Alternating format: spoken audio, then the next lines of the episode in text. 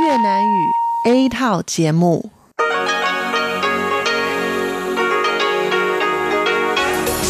Đây là Đài Phát thanh Quốc tế Đài Loan RTI.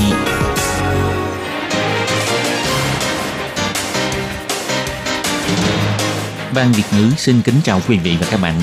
Đây là chương trình Việt ngữ Đài Phát thanh RTI được truyền đi từ Đài Loan.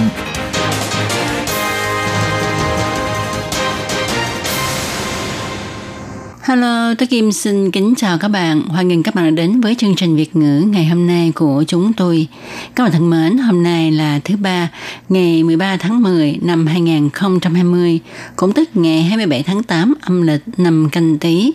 Chương trình Việt ngữ ngày hôm nay của chúng tôi sẽ bao gồm các nội dung chính như sau. Mở đầu là bản tin thời sự trong ngày, tiếp đến là chuyên mục tin vắn lao động nước ngoài, rồi đến chuyên mục tiếng hoa cho mỗi ngày, chuyên mục theo dòng thời sự và sau cùng chương trình của chúng tôi sẽ khép lại với chuyên mục điểm hẹn văn hóa. Mở đầu chương trình hôm nay, Tất Kim xin mời các bạn cùng đón nghe bản tin thời sự trong ngày. Và trước hết, Tất Kim xin mời các bạn cùng đón nghe các mẫu tin tóm lược. Ủy ban Trung Hoa lục địa lên tiếng chỉ trích vì Trung Quốc tiếp tục thao túng vụ điệp viên Đài Loan. Ngoại trưởng Ngô Chu Nhiếp cho biết chưa nhận được thông báo về việc Mỹ bán vũ khí mới cho Đài Loan. Đài Loan lại thêm một ca nhiễm COVID-19 lây nhiễm từ Trung Quốc về nước. Năng nhiễm COVID-19 ngoài trời hiếm gặp nhưng vẫn có thể xảy ra, cẩn thận là trên hết. Trường phổ thông trung học cơ sở Vạn Lý mở câu lạc bộ với những hoạt động mang đậm chất Đông Nam Á được học sinh yêu thích. Nghiên cứu của Úc cho thấy virus SARS-CoV-2 có thể sống 28 ngày trên bề mặt trần láng. Và sau cùng là tỷ giá hối đoái do đồng đại tệ và đồng đô la Mỹ. Sau đây tôi Kim xin mời các bạn cùng đón nghe nội dung chi tiết của bản tin thời sự ngày hôm nay nhé. Ngày 12 tháng 10, Trung Quốc đưa tin ông Trịnh Vũ Khâm, từng là giáo sư trường Đại học Cass, Cộng hòa Séc, vì liên quan đến tội gián điệp nên đã bị cơ quan an ninh Trung Quốc bắt giữ khi ông nhập cảnh Trung Quốc vào tháng 4 năm 2019. Trung Quốc thông qua giới truyền thông để tuyên truyền đưa đương sự lên truyền hình nhận tội, bày tỏ sự ăn năn, vân vân. Ngày 13 tháng 10, Bộ Ngoại giao Đài Loan cho biết về Trung Quốc công bố tư liệu trong đó có nhiều nội dung sai lầm. Ví như ông Trịnh Vũ Khâm không phải là giáo sư tại Đại học Cass. Ông cư ngụ tại Cộng hòa Séc từ năm 2005 đến năm 2018. Ông thường công khai xúc tiến chính sách một vành đai một con đường của Trung Quốc, xúc tiến quan hệ giữa Trung Quốc và Cộng hòa Séc. Và Trung Quốc nhắc đến ông Lý Vân Bàn cũng không phải là nhân viên ngoại giao của Đài Loan. Sự việc này cho thấy Trung Quốc cố ý tạo dựng sự vụ xâm phạm nhân quyền cơ bản. Bộ Ngoại giao sẽ phối hợp với Ủy ban Trung Hoa lục địa Đài Loan cung cấp trợ giúp cần thiết cho những người bị bức hại. Do ông Trịnh Vũ Khâm từng là trợ lý của ông Trác Vinh Thái, Chủ tịch Đảng Dân Tiến, nên gây sự chú ý của mọi người. Đối với việc này, Thủ tướng Tô Trinh Sương cho biết, Trung Quốc luôn dùng thủ đoạn vu khống người khác, gây sự khủng bố. Đây không phải là hành vi của một cường quốc. Ủy ban Trung Hoa lục địa cho biết, về việc Trung Quốc bắt giữ ông Trịnh Vũ Khâm, Ủy ban và Hiệp hội quan hệ hai bờ eo biển vẫn chưa nhận được phản ảnh cũng như là yêu cầu trợ giúp của thân nhân ông Trịnh Vũ Khâm. Chúng tôi sẽ tiếp tục làm rõ sự việc, đồng thời trợ giúp cho gia đình ông Trịnh Vũ Khâm. Theo tờ Reuters, Nhà Trắng đang xúc tiến việc bán vũ khí tiên tiến cho Đài Loan. Những ngày gần đây, chính phủ Mỹ đã thông báo việc bán ba hệ thống vũ khí lên Quốc hội Mỹ và đang chờ Quốc hội Mỹ thông qua dự án này. Tờ Reuters đưa tin, một nhân sĩ giấu tên thổ lộ lãnh đạo Ủy ban quan hệ ngoại giao của Thượng nghị viện và Hạ nghị viện đã nhận được thông báo phụ trách phê duyệt dự án bán vũ khí ra nước ngoài với ba hạng mục vũ khí quân sự. Ngày 13 tháng 10, Ngoại trưởng Ngô Chi Nhiếp cho hay, theo tình hình hiện nay cho thấy, Mỹ đang chuẩn bị bán vũ khí phòng vệ cho Đài Loan. Tuy nhiên hiện nay chúng tôi chưa nhận được thông báo chính thức. Khi nào nhận được chúng tôi sẽ nói rõ cho mọi người biết. Ngoại trưởng Ngô Chi Nhiếp nói thêm, Đài Loan chịu sự uy hiếp quân sự của Trung Quốc ngày một nghiêm trọng. Chính phủ Mỹ đã căn cứ theo luật quan hệ Đài Loan tiếp tục cung cấp vũ khí phòng vệ. Chính phủ Đài Loan bày tỏ lời cảm ơn chân thành đối với nghĩa cử này của Mỹ. Ngoài ra, để chấn hưng kinh tế, chính phủ Đài Loan đang lên kế hoạch với nước Plau thúc đẩy du lịch đoàn. Ngoại trưởng Ngô Chiêu Nhiếp cho biết, Tổng thống nước Cộng hòa Plau đã đưa ra kiến nghị liên quan. Nếu phù hợp với quy hoạch của Trung tâm Chỉ đạo Phòng chống dịch bệnh Trung ương, thì Bộ Ngoại giao sẽ cố gắng hết sức để xúc tiến kế hoạch này. Ngoại trưởng Ngô Chiêu Nhiếp nói, do nước Palau chưa xảy ra dịch nên cơ hội rất lớn, còn các nước Đông Nam Á thì vẫn chưa được bàn đến. Ngày 13 tháng 10, Trung tâm Chỉ đạo Phòng chống dịch bệnh Trung ương tuyên bố, hôm nay Đài Loan tăng thêm một ca nhiễm COVID-19 từ nước ngoài. Bệnh nhân này là một thương gia Đài Loan trở về nước từ Giang Tô, Trung Quốc. Đây là trường hợp nhiễm bệnh ở Trung Quốc trở về Đài Loan từ sau 2 tháng này. Bệnh nhân thứ 530 này là một nam giới hơn 40 tuổi. Tháng 2 năm nay, anh ta sang Giang Tô làm việc và trở về Đài Loan vào ngày 11 tháng 10. Bệnh nhân cho biết vào ngày 1 tháng 10, anh bị chảy nước mũi và có đàm, nhưng anh không đi khám bệnh mà chỉ đi mua thuốc về uống. Trong văn phòng làm việc của bệnh nhân có hai đồng nghiệp có triệu chứng cảm mạo. Họ cũng không đi khám bệnh mà tự mua thuốc uống. Ngày 11 tháng 10, bệnh nhân đáp máy bay về nước. Vì bệnh nhân có triệu chứng ho, chảy nước mũi, ngạt mũi nên được lấy mẫu xét nghiệm tại sân bay và hôm nay kết quả dương tính với COVID-19. Bệnh nhân đã được cho nằm viện cách ly điều trị. Hiện tại, Đài Loan có tổng cộng 530 ca nhiễm COVID-19, trong đó số ca bệnh từ Trung Quốc trở về là 12 ca, không tính Hồng Kông và Macau. Cho đến giờ, hầu như các ca bị lây nhiễm COVID-19 đều xảy ra trong nhà. Nhưng chuyên gia cho hay khả năng lây nhiễm COVID-19 ở ngoài trời vẫn có thể xảy ra. Do đó, đeo khẩu trang là việc làm thích đáng. Chẳng hạn như trong các lễ hội đông người, không thể tuân thủ theo tiêu chuẩn giãn cách xã hội. Mọi người đứng sát gần nhau và giao tiếp với nhau với thời gian dài, thì khả năng bị lây nhiễm bệnh sẽ tăng cao. Sau khi dịch COVID-19 bùng phát thì các nghiên cứu các ca bệnh đều tập trung tại nhà hàng, nhà ở, công xưởng, phòng làm việc, phòng hội họp, xe lửa, máy bay. Trong hơn 7.000 nghiên cứu này, chỉ có một nghiên cứu được công bố vào tháng 4 là nhắc đến một ca nhiễm bệnh ngoài trời xảy ra tại vùng nông thôn Trung Quốc. Khi phân tích 25.000 ca nhiễm bệnh phát hiện, trong số ca nhiễm bệnh này có 6% ca bệnh bị lây nhiễm có yếu tố ngoài trời, ví như họ tham gia hoạt động thể thao hay biểu diễn văn nghệ. Họ không giữ giãn cách xã hội hay lưu tại đó với thời gian dài, di chuyển qua lại, lớn tiếng trao đổi hay ca hát. Từ tháng 2 năm nay, có nhiều nghiên cứu cho thấy virus SARS-CoV-2 lây truyền bệnh qua không khí – khi ta ho, nhảy mũi thì bụi nước mang virus to hơn có thể bay xa từ 1 đến 2 mét. Những bụi nước nhỏ có thể bay lơ lửng trong không trung từ vài phút đến vài tiếng đồng hồ, tùy theo nơi đó có thông gió hay không. Trong không gian không thông thoáng hay không gian kính gió ở giữa hai ngôi kiến trúc, bụi nước sẽ tiếp tục tích lũy và người đi qua đó có thể sẽ hít vào. Vậy ta hít vào bao nhiêu virus mới có thể bị nhiễm bệnh? Chuyên gia cho biết, hiện vẫn chưa rõ là bao nhiêu, nhưng nếu hít vào cơ thể lượng virus càng nhiều thì khả năng nhiễm bệnh càng cao và thời gian tiếp xúc với người bệnh mới là nhân tố quan trọng. Nếu ta đi trên đường tiếp xúc với người bệnh một giây thì không đủ để cho ta nhiễm bệnh mà phải ít nhất là mấy phút. Chuyên gia cho biết Nguyên tắc phòng chống bị lây nhiễm bệnh là đeo khẩu trang và năng rửa tay. Thói quen này có lợi chứ không có hại. Trường Trung học phổ thông cơ sở Vạn Lý, thành phố Tân Bắc là một trường học có mở câu lạc bộ với những hoạt động mang đậm chất Đông Nam Á. Trong đó, câu lạc bộ ẩm thực Đông Nam Á và câu lạc bộ tiếng Việt không những thu hút con em tân nhân dân thế hệ thứ hai tham gia, mà những học sinh không thuộc nhóm này cũng hưởng ứng nhiệt liệt với tỷ lệ lên đến 50 đến 60%. Trường trung học phổ thông cơ sở Vạn Lý, thành phố Tân Bắc có 120 học sinh, trong đó 26 em là con em của tân di dân thế hệ thứ hai, nhằm phối hợp chính sách bồi dưỡng nhân lực cho con em tân di dân thế hệ thứ hai của thành phố Tân Bắc.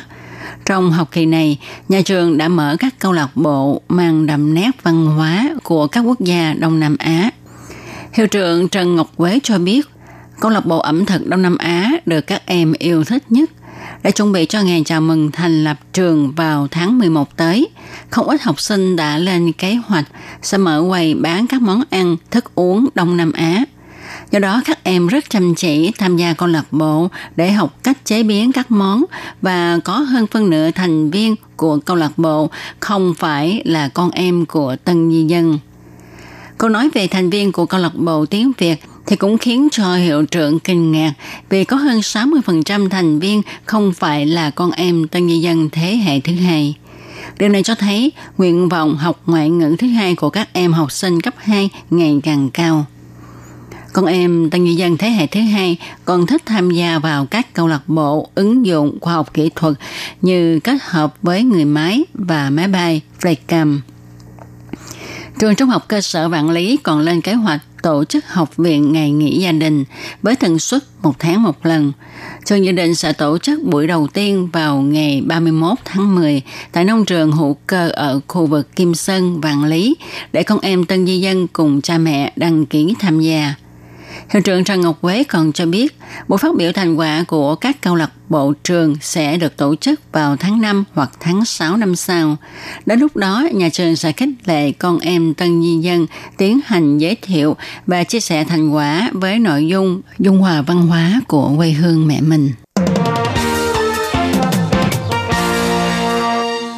Một cái hắt hơi, bụi nước có virus bay ra và nó dính chặt trên điện thoại di động của bạn – Tiền mà chúng ta sử dụng mua đồ cũng là nơi mà virus SARS-CoV-2 có thể tồn tại rất lâu. Theo nghiên cứu của Tổ chức Nghiên cứu Khoa học và Công nghệ Liên bang Úc, trong môi trường không có ánh sáng và với nhiệt độ 20 độ C, virus SARS-CoV-2 dính trên màn hình điện thoại, tiền polymer vật dụng bằng inox có thể sống đến 28 ngày. Bác sĩ Huỳnh Lập Minh nói, có một số vật dụng có bề mặt trơn láng và ngược lại. Hình như đối với vật có bề mặt trơn láng thì thích hợp cho virus tồn tại lâu hơn. Trên căn bản, nếu như vật dụng chưa được lau chùi khử trùng thì bất cứ vật gì cũng có khả năng lây bệnh. Nghiên cứu phát hiện, thời tiết ngày càng nóng thì thời gian sống sót của virus càng ngắn. Nhất là dưới môi trường 40 độ C thì trong vòng 24 tiếng đồng hồ, khả năng lây nhiễm của virus sẽ mất đi. Trên thực tế, không chỉ có virus SARS-CoV-2 mà virus cúm cũng có đặc tính này. Bác sĩ Quỳnh Lập Minh cho hay, trước mắt ta thấy thời gian sống sót của virus SARS-CoV-2 dài hơn virus cúm một chút, bất kể là nó ở bề mặt nào, ở môi trường nào. Tuy nhiên, nó không phải là virus sống lâu nhất mà các loại virus gây bệnh đường hô hấp mà chúng ta ít gặp cũng có thể sống sót khá lâu, sức sống của chúng vô cùng mạnh mẽ – Muốn tránh lây nhiễm thì cách duy nhất là chúng ta thường xuyên lau chùi, khử trùng vật dụng, năng rửa tay và cố gắng không đưa tay sờ mắt, mũi, miệng.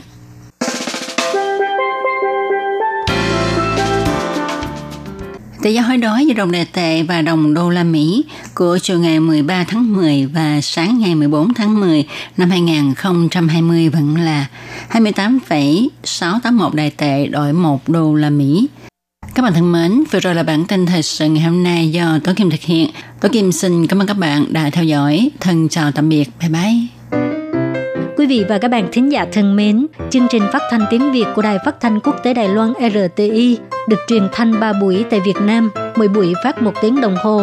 Buổi phát chính vào lúc 6 giờ đến 7 giờ tối hàng ngày giờ Việt Nam qua tần số SW 9425 kHz với sóng dài 31 m Buổi phát lại lần thứ nhất vào hôm sau 9 giờ tới 10 giờ tối qua tần số SW 9625 kHz với sóng dài 31 mét. Bị phát lại lần hai vào sáng hôm sau, lúc 6 giờ tới 7 giờ qua tần số SW 9745 kHz với sóng dài 25 mét. Ngoài ra, tại Đài Loan, ở khu vực Giang Nghĩa, Vân Lâm và Đài Nam có thể đón nghe chương trình của Ban Việt ngữ qua tần số AM 1422 kHz vào lúc 8 giờ tới 9 giờ tối mỗi thứ ba hàng tuần và chương trình sẽ được phát lại vào hôm sau lúc 9 giờ tới 10 giờ sáng.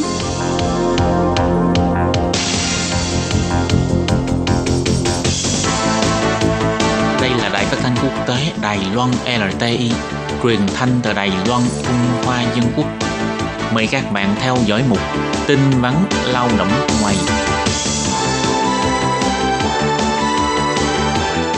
Khí Nhi và Thúy Anh xin chào các bạn. Các bạn thân mến, các bạn đang đón nghe chuyên mục tin vắn lao động. Trong phần tin vấn lao động của ngày hôm nay, Thúy Anh và Khiết Nhi xin mang đến cho các bạn hai thông tin như sau. Thông tin thứ nhất, chính quyền huyện Chương Hóa triển khai tuyên truyền hướng dẫn kỹ năng cấp cứu cho lao động di trú.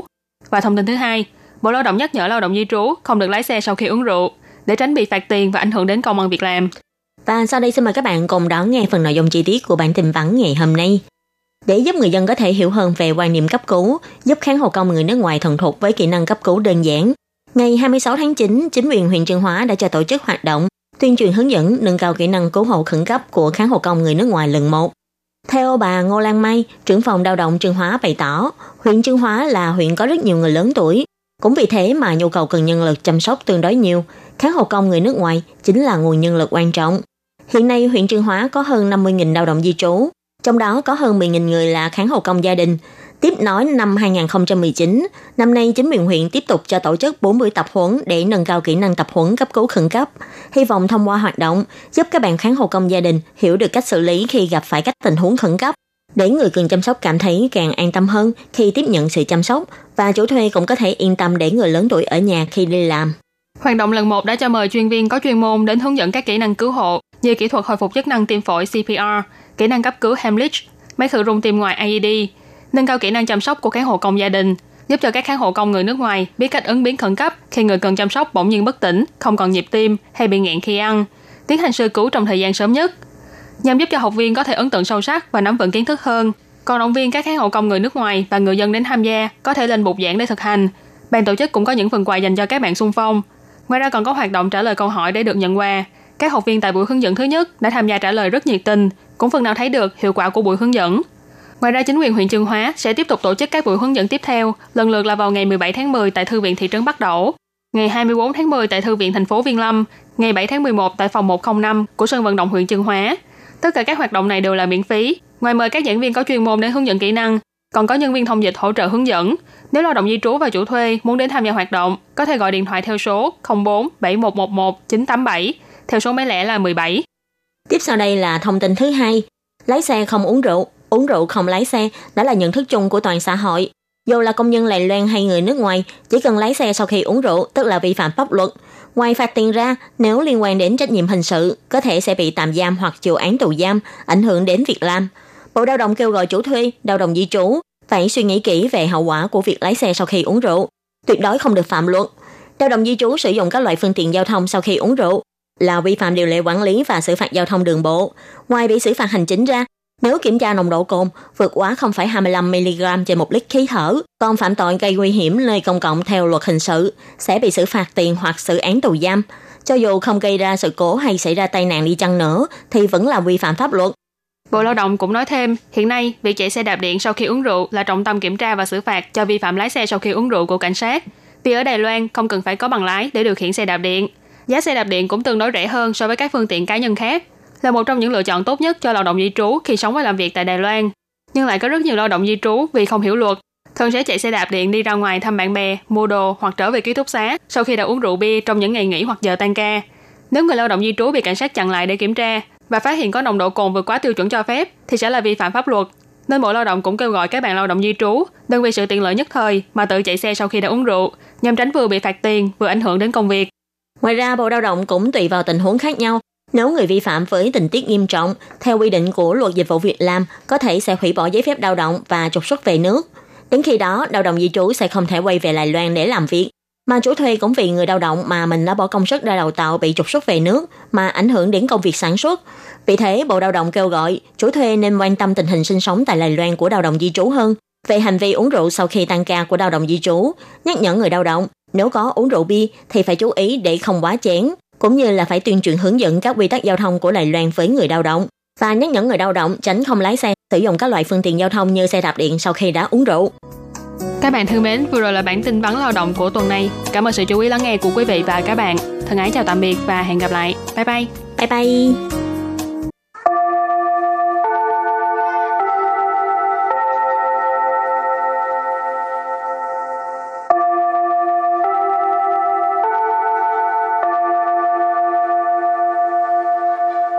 Xin mời quý vị và các bạn đến với chuyên mục Tiếng Hoa cho mỗi ngày do Lệ Phương và Thúy Anh cùng thực hiện.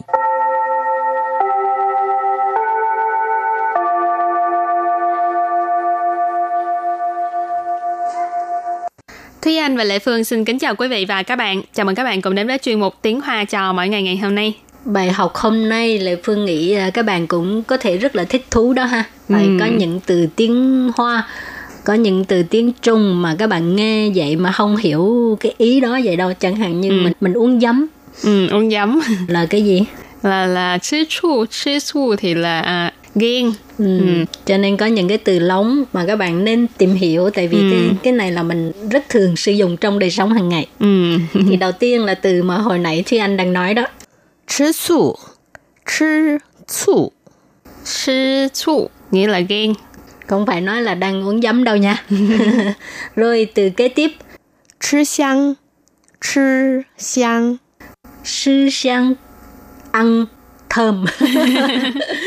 Xiang là thơm sư là ăn. Nhưng mà cái từ này á, có nghĩa là được coi trọng được ưa chuộng ha. Chẳng hạn như ừ. bây giờ ở Đài Loan à, cái ngôn ngữ tiếng Việt mình á nó rất được chú trọng. Cho nên nếu mà mình à, người ta biết được cái à, tiếng Việt thì mình có thể nói là hình sư sang ha bây giờ tiếng ừ. việt ở đài loan hình sư sang tức là có lợi rất là rất là có lợi. Mọi người sẽ nói là à, em có cái năng lực này em biết cái ngôn ngữ này là ní hình sư sang tại cái lĩnh vực này ní hình sư sang tức là trong cái lĩnh vực này là bạn rất là rất là có lợi trong cái lĩnh vực ừ. này. Ừ. một cái ưu thế đó. Một cái ưu à. thế đúng rồi. Ừ. rồi kế tiếp nữa là cũng là chứ à, ờ, nhiều cái ăn ha.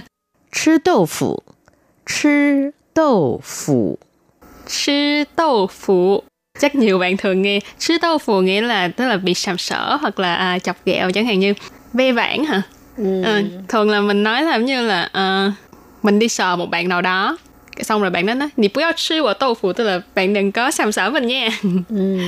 nhưng cũng có thể là dùng lời nói à, ừ. à, chứ không nhất thiết là phải đụng chạm vào người khác cũng gọi là sư tô phụ ừ. cho nên sư tô phụ thường là các bạn nghe ờ, là động tác sư tổ phụ tôi là rất như sợ và người ta như ừ. vậy. Sàm sợ? Rồi cái kế tiếp. Chào yếu yu chào yếu yu chào yếu yu chào là xào yếu yu là mực. À, ừ. cái này không phải cái nói động tác đang xào con mực đâu mà là bị đuổi việc. À. ừ. Chính thiên tha bị chào yếu yu là có nghĩa là hôm nay anh ấy bị đuổi việc rồi. Rồi nãy giờ cũng nói về thức ăn nhiều á ha. Tiếp sau đây vẫn tiếp tục là thức ăn. Ừ. Ừ, nhưng mà là cơm. Phản thùng phản thùng phản thùng nhưng mà khi mà người ta dùng cái từ phản thùng này thì là không một nghĩa không có tốt như các bạn. Phản thùng là ừ, đồ vô dụng bất tài đó các bạn. Ý chỉ là mình chỉ biết ăn cơm thôi. Ừ. nên gọi là phản thùng từ tiếp tục.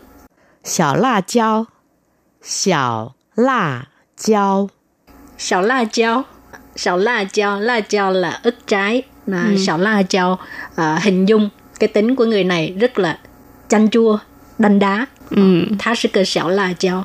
Rồi đánh đá. Ừ. nãy vừa- nãy giờ vẫn chưa thoát khỏi thức ăn. Rồi cái Sao kế tiếp. quá vậy? Toàn liên quan tới thức ăn. Ừ. cái này chứng tỏ là ngôn ngữ là một cái um, một cái uh, công cụ rất là thú vị. Có thể uh, phát huy cái trí tưởng tượng óc sáng tạo của con người dùng rồi tiếp theo đây là hết thức ăn rồi nha các bạn. Tiếp theo đây là Thái nần Thái nần Thái nần Đây là một cái tính từ Nần là mềm mại hả? Ừ. À, non nước ừ. Ừ.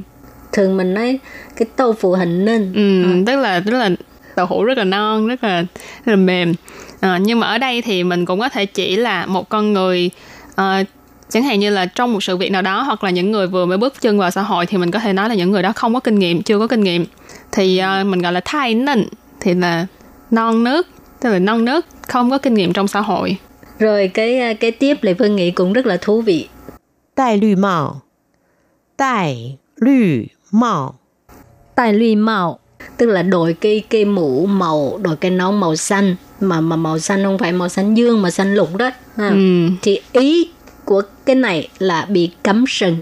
Tai là đeo ha đội ha đi mao tử Ừ. mũ màu xanh cho nên người Đài Loan á người ta cảm thấy người Việt Nam mình tại sao có nhiều à, người đàn ông con trai á đội mũ màu xanh lục quá vậy? Người ta thấy rất là kỳ mà Việt Nam mình đâu có cái từ tiếng Hoa này đâu. Cái này là một cái sự khác biệt trong văn hóa. À, ừ.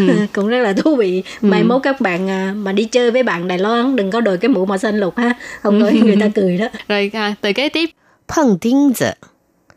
碰钉子，碰钉子， phong tiếng tử tiếng tử là cái đinh phong là chạm vào đụng vào ở đây thì các bạn có thể tưởng tượng là như là mình làm một cái việc gì đó rồi xong rồi mình uh, chẳng uh, chẳng hạn mình đập tay vào tường mà mình đập phải cái đinh hả à ừ tức là mình sẽ bị cự tuyệt mình bị từ chối ừ. phong tiếng tử hoặc là gặp phải khó khăn ừ. giống như hôm nay mình đi à, tới à, khách hàng Ừ. mình muốn à, hợp tác thì bị người ta từ chối thì cũng có thể nói chính thì một phong tin sự. Rồi còn con từ là chui lợ chui lợ chui lợ chui lợ thổi. Chẳng hạn như mình chia tay với người yêu mình cũng có thể nói của mình chui lợ tức là chúng tôi chia tay rồi. Ha. Ừ. rồi từ cái tiếp là khô mẻ khô comer. Homer cái này là đọc theo cái chữ ở ở, ở đằng sau. Ừ. Nhưng mà nếu như đọc cả ba chữ luôn là Coleman ở thì nghe cũng kỳ kỳ. Ừ. Coleman thì là tức là keo kiệt. Các bạn cũng thường nghe cái từ khẩu ngữ là hình khô tức là rất là keo kiệt. Rồi có một từ mà người Đài Loan nhất là giới trẻ cũng rất là hay sử dụng.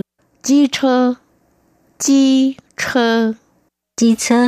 Ừ. Chi chơ là xe Honda nhưng mà cũng có một cái ý nghĩa khác nói người này hình ảnh cỡ tiếng Việt cơ bằng gì Ờ, khó tánh à ờ, rất là khó tánh mà cũng ờ, cái cái ờ, tánh rất là kỳ á tức là Ừ. người ta khó mà khó đỡ Ừ. trong tiếng việt khẩu ngữ mình gọi là khó đỡ không có hòa hợp với Không những người hợp, xung quanh ừ. ha hoặc là chuyện gì cũng có ý kiến rất là Ừ. kỳ kỳ cục ừ. nói chung là khó tánh đi ừ. ní hình chi ý À. cô nói là bạn kỳ quá à. À. Rồi cái uh, từ kế tiếp. Xiang ba lão. Xiang ba lão. Xiang ba lão nghĩa là đồ nhà quê, quê mùa. Xiang là các bạn có thể thấy là xiang xuân thì là nông thôn một vùng quê. Nên ừ. xiang ba lão ý chỉ là những người ở vùng quê nhưng mà không phải là nói người vùng quê là không tốt như các bạn nhưng xiang ba lão ý chỉ là người này quê mùa rồi à, tiếp theo có một cái cụm từ mà mấy năm trước đây cũng rất thường nghe thấy đó là cao phụ xoài cao phụ xoài cao phụ xoài hmm. cao phụ xoài là một đối tượng mà những cô gái rất là mơ ước. Cao tức là cao. Ừ. con người à, cao rất là to. cao ừ. Hmm. phụ là giàu có. Ừ. Xoài là đẹp trai cho nên đối tượng mà mỗi người đều à, mỗi người con gái đều mơ ước đó là chàng trai nó đẹp trai giàu có với là cao nữa. Ừ. à. nhưng mà có tiêu chuẩn về nam thì cũng sẽ có tiêu chuẩn cho nữ. Thì ngược lại thì có là bái phụ mỹ, bái phụ mỹ, bái phụ mỹ, bái phụ mỹ, tức là hình mẫu này là phải là trắng trẻo nè rồi à, cũng là giàu có rồi xinh đẹp. ừ. cho nên à, không, không phải là nói em đâu nha bãi phu mỹ ừ, tức là trắng giàu đẹp rồi kế tiếp là 富二代，富二代， phu ơ tại phu ơ tại tức là ừ, mình bình thường tiếng việt nói là cậu ấm cô chiêu đó hả con nhà giàu đó Ừ. ơ tại là thế hệ hai đó Ừ. à, phu ơ tại con nhà giàu rồi cái à, từ kế tiếp 二百五， 二百五， ơ bãi ụ đây là con số 250 khi mà bạn nghe người ta nói là 你这个二百五 thực ra là một nghĩa không hề tốt nha các bạn ờ, phải một nghĩa là à, ý chỉ là ngu dốt rồi cái cuối cùng ba ba liu ba ba liu ba ba liu bye bye lo ừ. đây là dùng ờ, từ gần âm ba ba liu và cũng thực sự là bye bye lo bye. Bye hôm nay bye học rất là bye. nhiều những từ rất là thú vị ha các bạn nhớ những cái từ này nha. Bye bye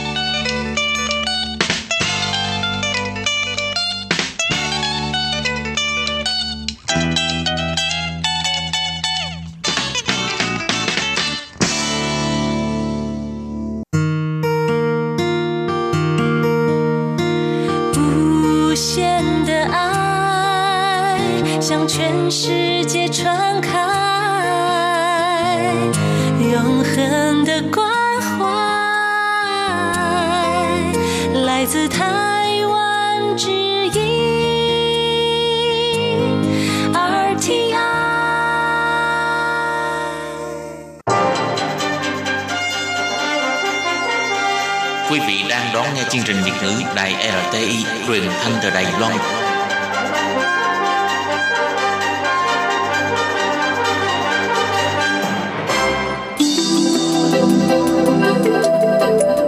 Chào mừng quý vị đến với chuyên mục Theo dòng thời sự do Minh Hà thực hiện. Chuyên mục này sẽ giới thiệu những đề tài thú vị cùng những dòng thời sự và sự kiện nổi bật đang diễn ra tại Đài Loan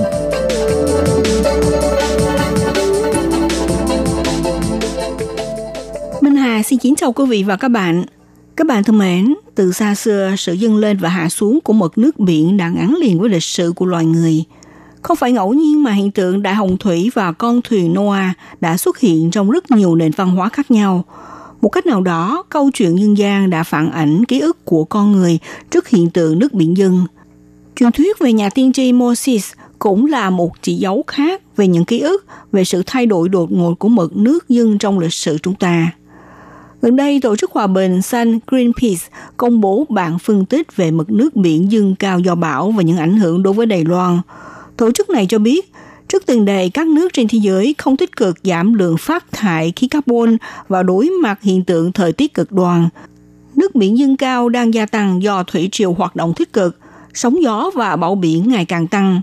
Đài Loan có hơn 2.000 km vuông sẽ bị ngập sâu trong nước biển – kêu gọi chính phủ trung ương và địa phương cần tuyên bố tình trạng khẩn cấp về khí hậu, triển khai mạnh hành động giảm thải khí nhà kính và sử dụng năng lượng xanh cho cuộc sống. Trong chuyên mục theo dòng thời sự hôm nay, mời các bạn cùng quan tâm hiện tượng mực nước biển dâng cao sẽ ngay đe dọa đến hòn đảo, bài toán khó cường giải của Đài Loan trong tương lai.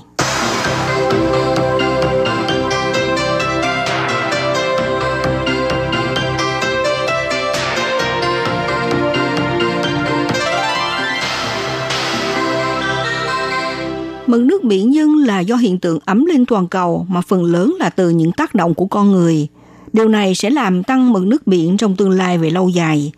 Nhiệt độ gia tăng làm nước giãn nở, đồng thời làm tan chảy các sông băng, núi băng và băng lục địa, khiến lượng nước bổ sung vào đại dương tăng lên. Ngoài ra, nước biển dâng cao do bão là sự gia tăng bất thường của nước biển xảy ra khi nước được đẩy vào đất liền do gió lớn từ bão, thường là lốc xoáy nhiệt đới. Sự gia tăng bất thường này trong mực nước biển được đo bằng chiều cao của nước trên mực nước chiều thiên văn, được tiên đoán bình thường và có thể đạt tới hàng chục mét cao. Đường bờ biển, đặc biệt là ở các mực nước biển thấp, dễ bị bão dâng vì chúng nằm gần biển nhất và những sóng dâng cao nhất, nhưng các khu vực nội địa cũng có nguy cơ. Cơn bão tăng do bão là một trong những phần nguy hiểm hơn của một cơn bão. Hãy nghĩ về một cơn bão dâng lên như một khối nước khổng lồ, giống như sóng nước chảy qua lại trong bồn tắm, nước biển cũng chảy xuống và chảy qua lại trong đại dương. Mực nước bình thường tăng và giảm theo các cách định kỳ và dự đoán được do lực hút hấp dẫn giữa trái đất, mặt trời và mặt trăng. Tuy nhiên, áp suất thấp của một cơn bão kết hợp với gió lớn làm cho mực nước bình thường tăng lên. Ngay cả thủy triều cao và thấp có thể vượt quá mức bình thường của chúng. Hình thành từ hàng chục năm trước, biển và đại dương đóng vai trò quan trọng trong cuộc sống của con người. Biển tạo ra hơn một nửa nguồn oxy mà chúng ta thở hàng ngày, cung cấp một nguồn hải sản đa dạng, giúp vận chuyển 3 phần tư hàng hóa tiêu dùng và chứa đựng trong lòng nó các nguồn tài nguyên thiết yếu như là dầu mỏ. Liên Hiệp Quốc ước tính có chừng 40% dân số cư ngụ gần biển, với 600 triệu người sinh sống trong khu vực cao hơn mực nước biển từ 10 mét trở xuống. Về diện tích, biển và đại dương bao phủ 72% bề mặt trái đất. Mực nước biển của trái đất không phẳng lặng mà luôn có sự lên xuống hàng ngày và hàng giờ. Mỗi khu vực có một biên độ khác nhau. Sự thay đổi ấy do tác động đồng thời của nhiều yếu tố, bao gồm thủy triều, ảnh hưởng của gió và bão và tác động của khí hậu – trong khi thủy triều hay nước dâng do gió và bão dễ nhận quan sát được bằng mắt thường do có biên độ lớn, thì sự thay đổi mực nước do tác động của khí hậu tương đối khó nhận biết. Thủy triều là yếu tố có dao động lớn và thường xuyên nhất đến sự thay đổi của mực nước biển. Dao động thủy triều được hình thành do lực hút của mặt trăng và mặt trời tác động lên trái đất, làm khối chất lỏng trên bề mặt biển và đại dương biến đổi. Ở Biển Đông, thủy triều có hai lần dâng lên đạt đỉnh và hai lần mực nước đạt thấp nhất – được kết hợp từ các thành phần nhật triều và bản nhật triều có tần số và biên độ khác nhau của sóng biển. Khoảng dao động tổng hợp có độ lớn trung bình từ 2 đến 3 mét, tùy địa điểm dọc bờ biển. Nước biển dâng sẽ làm úng ngập các đồng bằng và xóa sổ nhiều vùng đất ngập nước. Không phải ngẫu nhiên mà hầu hết các đô thị lớn trên thế giới từ xa xưa đều nằm ở khu vực cửa sông ven biển nơi có nguồn nước ngọt dồi dào cho hoạt động nông nghiệp và sinh sống, thuận tiện giao thương đường biển và là cửa ngõ giao lưu văn hóa. Trong khi đó, các khu vực ngập nước bao gồm rừng nhiệt đới Amazon hay là đầm lầy Siberia là các khu sinh quyển rộng lớn với nhiều loại động thực vật hết sức là phong phú. Nước biển dâng cũng làm dần biến mất hoặc là xói mòn các bãi biển, cồn cát, đảo trắng và các khu vực vịnh, cửa sông ven biển Nước biển dâng sẽ làm tăng nguy cơ tác động của các cơn bão và của triều cường khi nước biển dễ dàng xâm nhập vào đất liền. Mực nước biển dâng cao không chỉ là nỗi lo của riêng những quốc đảo nhỏ, có hơn 70% dân số thế giới sống dọc theo các đồng bằng ven biển và 11 trong tổng số 15 thành phố lớn nhất trên thế giới thuộc khu vực cửa sông ven biển. Trong thế kỷ 20, mực nước biển đã dâng lên từ 10 đến 20 cm. Ủy ban Liên Chính phủ về biến đổi khí hậu dự đoán rằng trong thế kỷ 21, mực nước biển sẽ dâng cao từ 9 đến 88 cm. Mức dâng cao khiêm tốn theo ước tính này cũng đủ để gây nên sự tàn phá thảm khốc. Lục lội vùng ven biển cùng những thiệt hại do bão, xói mòn bờ biển, nhiễm mặn nguồn nước ngọt, lũ lụt ở các khu vực đầm lầy ven biển, cũng như là ở các cồn nổi và sự gia tăng ngập mặn ở các cửa sông đều là hậu quả của mực nước biển dâng – dù chỉ ở mức độ thấp mà chúng ta hầu như là khó cảm nhận được rõ rệt sự thay đổi của mực nước biển do lượng tăng hàng năm khá nhỏ.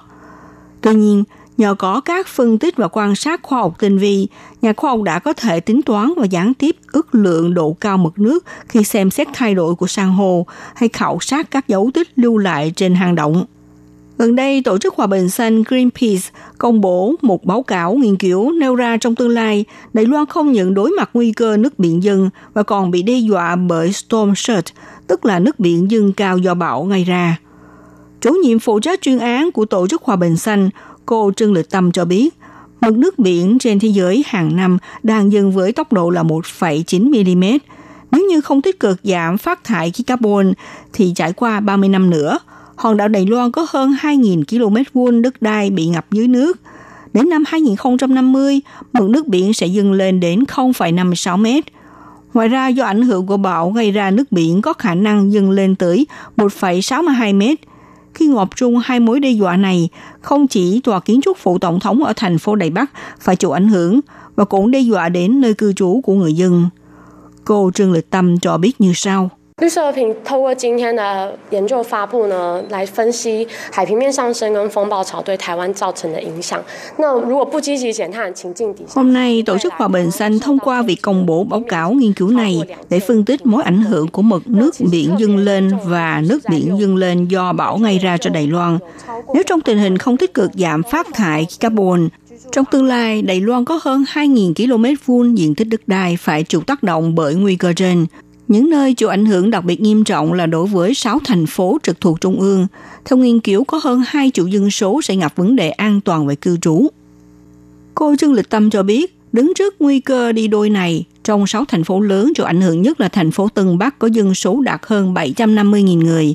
Thành phố Đài Nam là thành phố chịu ảnh hưởng với diện tích rộng lớn nhất đạt hơn 426 km vuông. Vì vậy, chính phủ địa phương càng nên thể hiện hành động giảm phát thải khí carbon và sử dụng năng lượng xanh. Cô Trương Lịch Tâm cho biết như thế này. 第一就是他要评估城市的气候风险，然后来针对冲击严拟适当的调试作为。那第二呢，就是要制定出城市的短中长期的。Điểm thứ nhất là nên đánh giá mức rủi ro thời tiết của thành phố, nhằm về mối ảnh hưởng, nghiên cứu và lên kế hoạch điều chỉnh thích hợp. Điểm thứ hai là nên ấn định mục tiêu giảm phát thải khí carbon cho thành phố theo lịch ngắn hạn, vừa và dài hạn đồng thời phải phù hợp theo mục tiêu giảm phát thải carbon theo đề nghị của Liên Hiệp Quốc là kiềm chế mức tăng nhiệt độ ở ngưỡng 1,5 độ C, tức là đến năm 2050 phải đạt tới mục tiêu giảm lượng khí thải carbon xuống 0%. Điểm thứ ba là phải đặt ra mục tiêu năng lượng tái tạo và phát triển năng lượng tái tạo cho thành phố.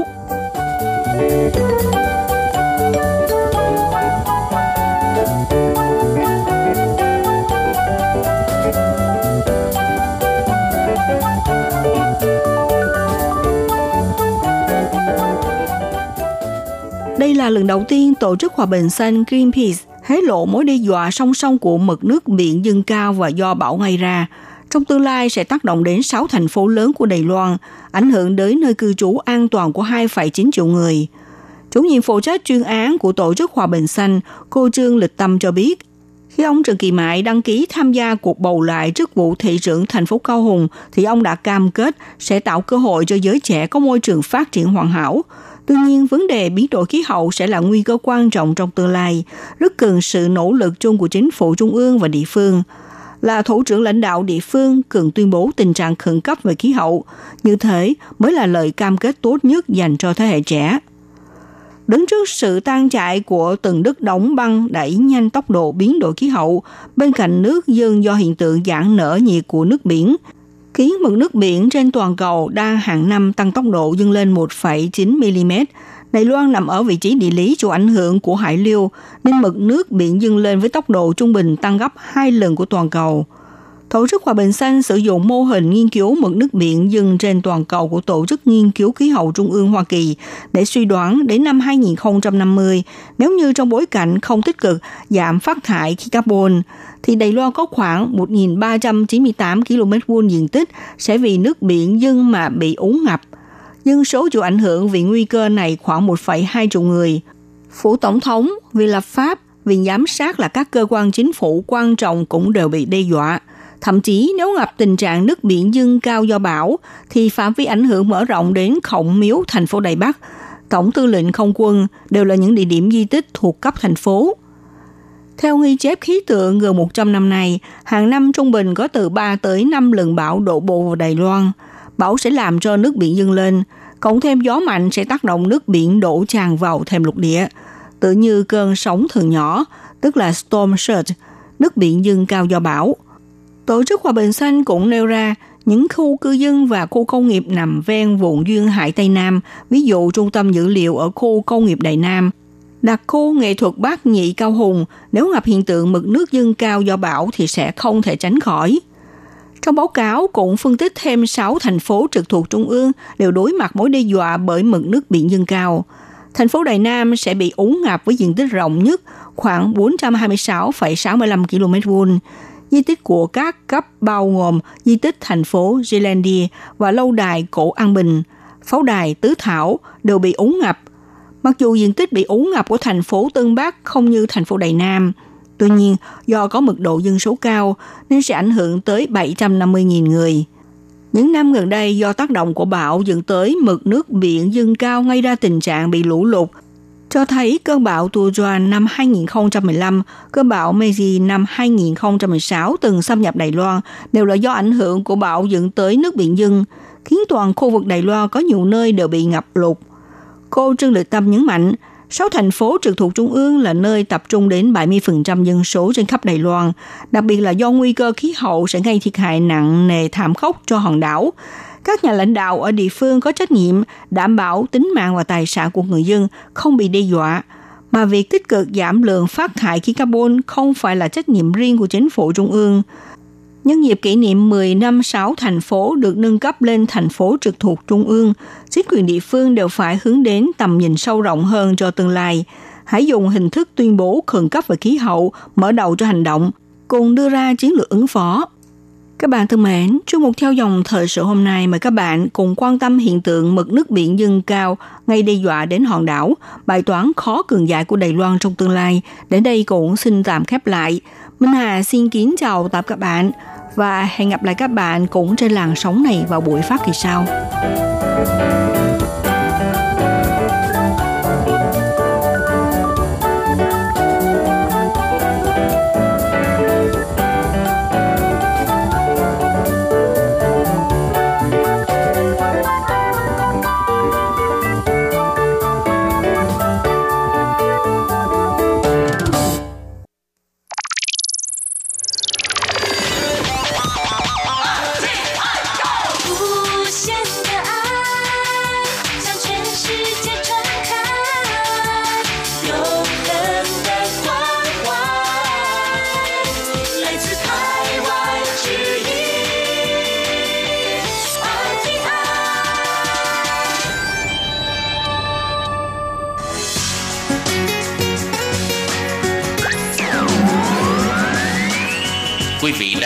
chương trình Việt ngữ Đài RTI truyền thanh từ Đài Loan.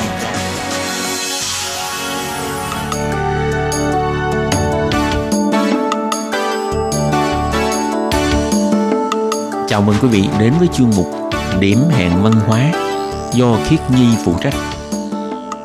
Khi Nhi xin chào các bạn, các bạn thân mến, các bạn đang đón nghe chuyên mục điểm hẹn văn hóa.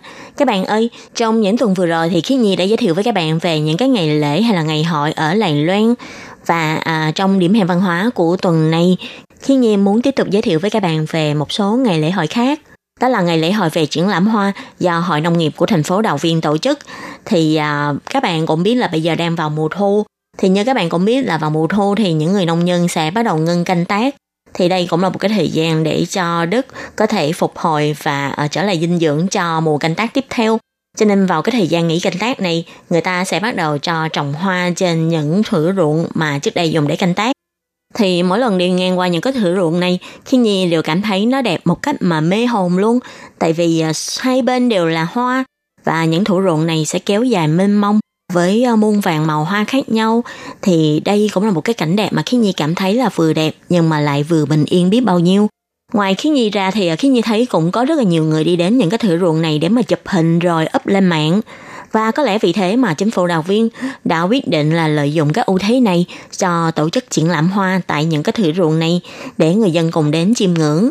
Thì hoạt động này sẽ được tổ chức vào thời gian từ cuối tháng 10 cho đến ờ, tháng 11 và trong chuyên mục của ngày hôm nay, Khí Nhi cũng muốn giới thiệu với các bạn về một ngày lễ hội khác nữa ở Đầu Viên. Đó là ngày lễ hội quốc tế thả diều. Thì à, lễ hội này cũng được tổ chức ở Đầu Viên vào mùa thu. Vì mùa thu ở đây thì gió to và ổn định, rất là thích hợp để chơi diều. Muốn biết cụ thể về lễ hội thả diều và lễ hội triển lãm hoa là như thế nào? Vậy thì chúng ta hãy cùng đón nghe chuyên mục của ngày hôm nay nhé. Trong những năm gần đây, đối với ngành nông nghiệp, thì chính phủ không ngừng xúc tiến những cái mô hình chuyển đổi nông nghiệp cũng như là đưa sự sáng tạo địa phương vào trong sản xuất cũng như là phát triển ngành kinh tế du lịch tái sinh hay ngành kinh tế du lịch bền vững.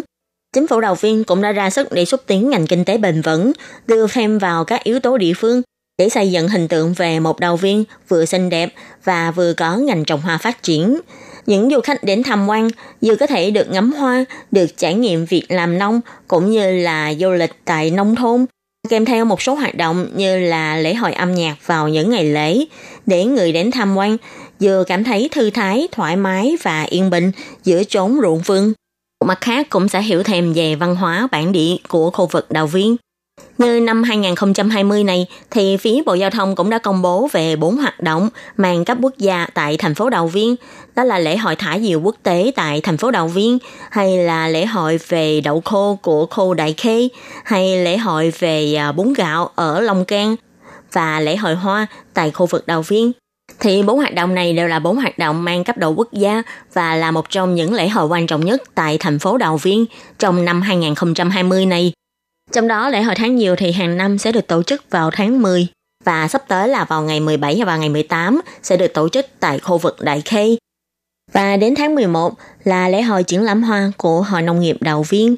Cho nên nếu như mà có ai quan tâm những cái lễ hội này thì à, các bạn cũng có thể tranh thủ là đến tham quan à, lễ hội thả diều nè và lễ hội ờ, ngắm hoa vào tháng 11 thì như ông Dương Thắng Bình, tức là cục trưởng cục du lịch của thành phố Đào Viên cũng đã bày tỏ là lễ hội thả diều thường thì hàng năm sẽ được tổ chức tại bờ bên tay trái của suối Đại Hán, tức là tại khu vực Trung Trang ở gần khu vực Đại Khê.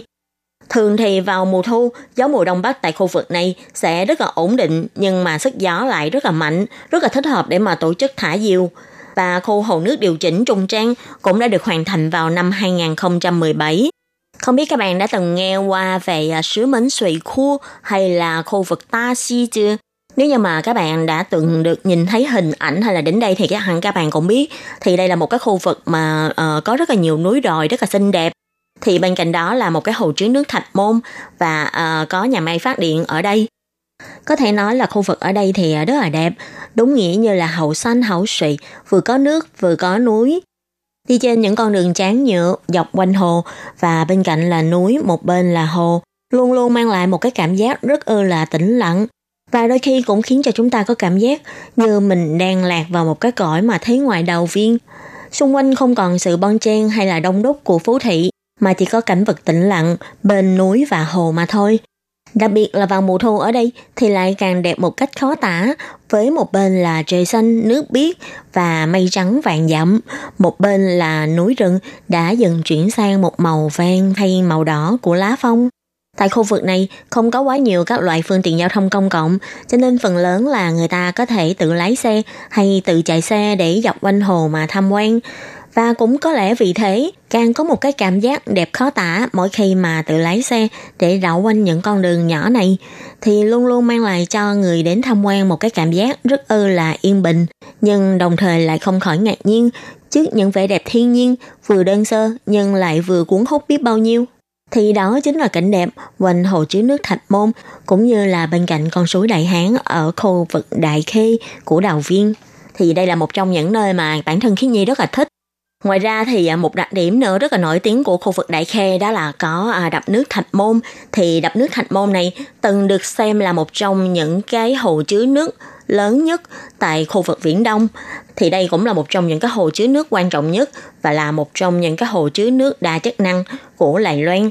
Đập nước này có tác dụng là ngăn lại nước của con suối Đại Hán ờ, để tích nước lại, được cung cấp cho người dân sử dụng, cũng như là để tránh không bị lũ lụt Đồng thời thì cũng cung cấp nguồn nước để phát triển thủy điện tại nhà máy thủy điện Thạch Môn.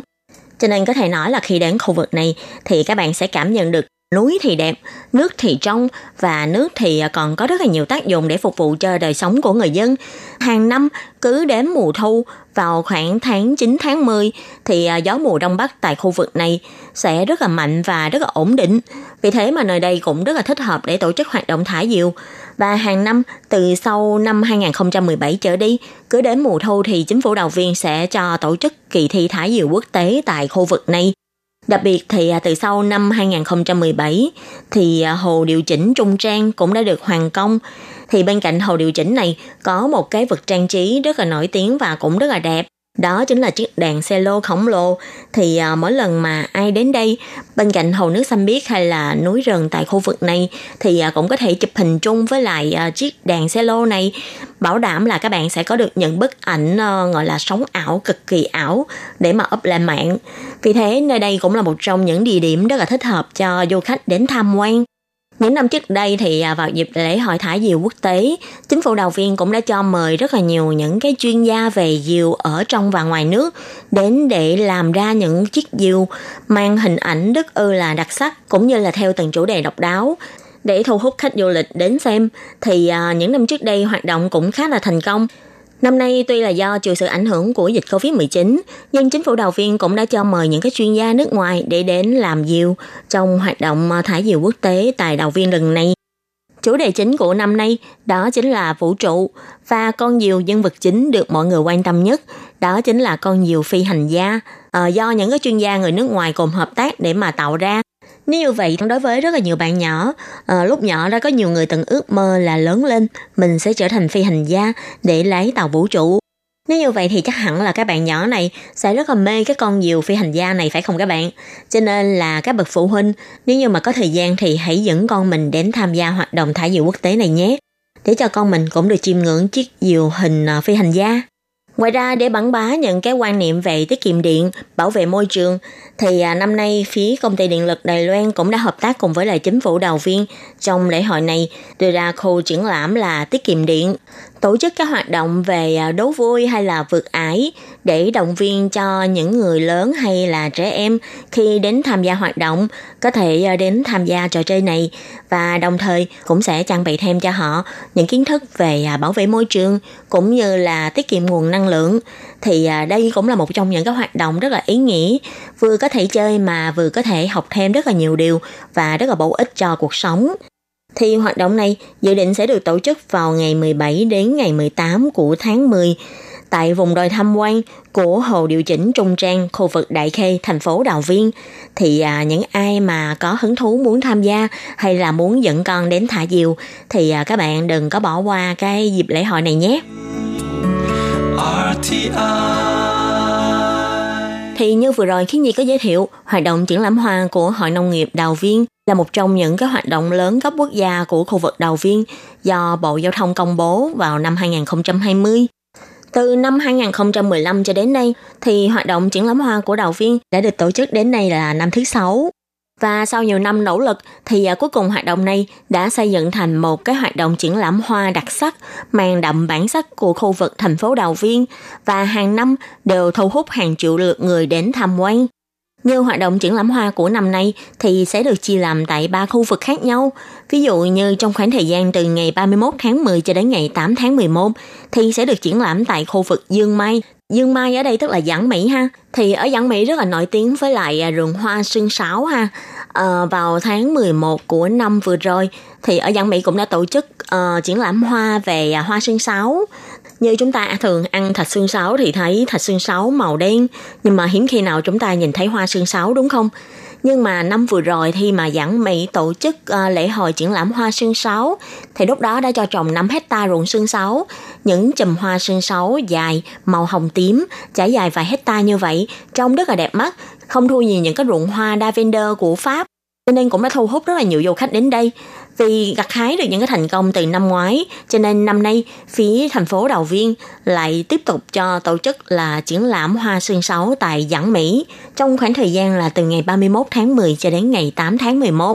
Và nếu như mà các bạn muốn đến ngắm cái cảnh đẹp của hoa sương sấu thì à, các bạn đừng bỏ qua nhé. Địa chỉ để ngắm hoa đó là tại siêu trại siêu xịn Nụng Dê Chu, tức là khu nông nghiệp nghỉ dưỡng Tú Tài, tại hẻm số 1037 đường Trung Sơn Nam thuộc khu vực Giảng Mỹ ở Đào Viên, tức là Giảng Mỹ Chuy Trung San Nam Lu 1037巷, thì à, các bạn có thể đến để ngắm hoa.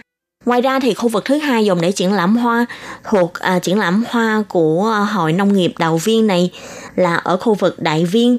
Thì à, triển lãm hoa này sẽ được tổ chức tại Xị Hải Siêu Xiển Nông Dê Chuy, tức là khu nông nghiệp nghỉ dưỡng Khê Hải Ờ, đây là có địa chỉ là Ta Yuan Chu, Sơn Tở Bị Lu, ờ, Thiện Xi Lu Giao Cha Lu Khẩu, tức là ở ngã tư của đường Thánh Đức Bắc và đường Điền Khê tại khu vực Đại Viên của thành phố Đào Viên. Nếu như khi nhìn nhớ không lầm thì ở đây có rất là nhiều nhà vườn, bán rất là nhiều loại hoa kiển rất là đẹp và với chủng loại rất là phong phú. Thậm chí ở đây còn có khá nhiều cái vườn hoa lan hồ điệp. Cho nên là nếu như mà các bạn ờ, muốn đến ngắm hoa cũng như là muốn mua hoa để về trưng thì à, các bạn cũng có thể đến đây để mà mua về. Ngoài ra thì khi đến tham quan triển lãm hoa tại khu vực này thì à, không chỉ tại khu vực triển lãm, chắc hẳn là những cái khu ruộng ở xung quanh tới mùa thu này, mọi người cũng bắt đầu reo hạt để trồng những cái loại hoa cúc sau nháy hay là hoa hướng dương vân vân. Nếu như mà các bạn nào mà đến khu vực này thì các bạn cũng có thể đi xuống ruộng hoa bất kỳ nào đó để mà chụp hình thì à, đảm bảo là sẽ có trời xanh đẹp cùng với lại à, hoa nhiều màu và cực kỳ sống ảo và cực kỳ đẹp tại những cái khu vực ruộng xung quanh chứ không nhất thiết là phải vào đến khu vực triển lãm. Ngoài ra thì tại khu triển lãm hoa thứ ba của Hội Nông nghiệp Đào Viên, đó là tại ờ, khu nông nghiệp nghỉ dưỡng Nguyệt My tại khu vực Đại Khê. Các bạn biết không, thực ra khu vực thành phố Đào Viên trước đây là khu vực phát triển nông nghiệp, nhưng cùng với sự phát triển của kinh tế cũng như là sự chuyển đổi cơ cấu kinh tế của Đài Loan thì à, ngành nông nghiệp cũng không còn được như trước nữa. Có nhiều người đã từ ngành nông chuyển sang làm những ngành khác, hay cũng có những người vẫn ráng bám víu với nghề nông, nhưng bù lại họ cũng luôn phải tìm cách để mà uh, chuyển đổi mô hình kinh tế cho ngành nông nghiệp để cho những người nông dân vẫn tiếp tục có thể uh, sống được với nghề nông như chính phủ thành phố Đầu Viên thì cũng thường xuyên tạo điều kiện cũng như là đưa ra những cái chính sách để người dân có thể phát triển ngành nông nghiệp cũng như là đưa ra những cái sáng tạo hay sáng kiến của địa phương để đưa vào ngành nông nghiệp giúp họ có thể bám trụ lại với nghề nông đồng thời cũng có thể phát huy được bản sắc của khu vực địa phương phát triển ngành nông nghiệp bền vững các bạn thân mến, chuyên mục điểm hẹn văn hóa của tuần này cũng xin tạm khép lại tại đây. Cảm ơn sự chú ý lắng nghe của quý vị và các bạn. Xin thân ái chào tạm biệt các bạn và hẹn gặp lại. Bye bye!